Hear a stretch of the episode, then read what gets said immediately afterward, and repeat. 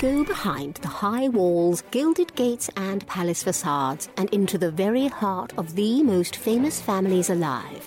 Here's your daily consort from the Royal Observer.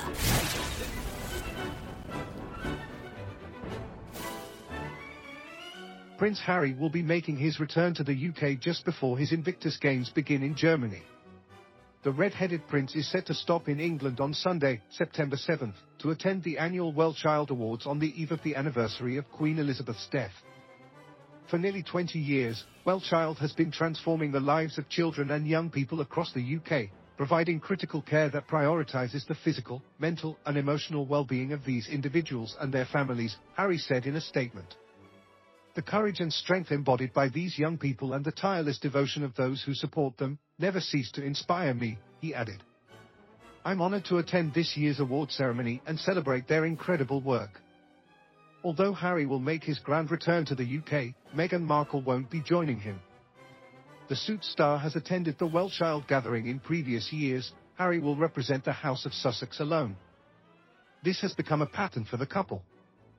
The Duke of Sussex visited London several times throughout the past year for his father's coronation and his ongoing legal battle against the British press. However, Meghan hasn't returned to England since Elizabeth's funeral. Her visible absence led to various breakup rumors, which insiders adamantly denied. Harry will arrive in his home country just one day before the royal family is set to celebrate Queen Elizabeth's legacy. It hasn't been confirmed if he will join his relatives to pay homage to his late grandmother. Although Meghan will not be accompanying her husband to the charity event, she is scheduled to deliver a speech before the Invictus Games wraps.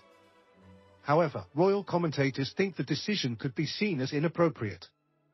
Meghan is going to be there, Invictus Games. She is going to speak to the veterans about courage and resilience, Angela Levin said during a GB News appearance. I thought that was quite ironic, because she represents neither of those things. Levin later applauded Harry's work in the armed services and his dedication to advocating for veterans. There was an advert for the series, and he struck me more like the Harry I knew in 2017 when I was writing his biography, Levin shared of Harry's upcoming work, which will be filmed for a doc. He was brilliant with the soldiers who were damaged mentally or physically. I just wonder if he is coming out of the pit he has been in and he's becoming more like a man himself, she noted. He's in a very bad, miserable state. He was happy before, but he isn't now. Harry's attendance was reported by Express.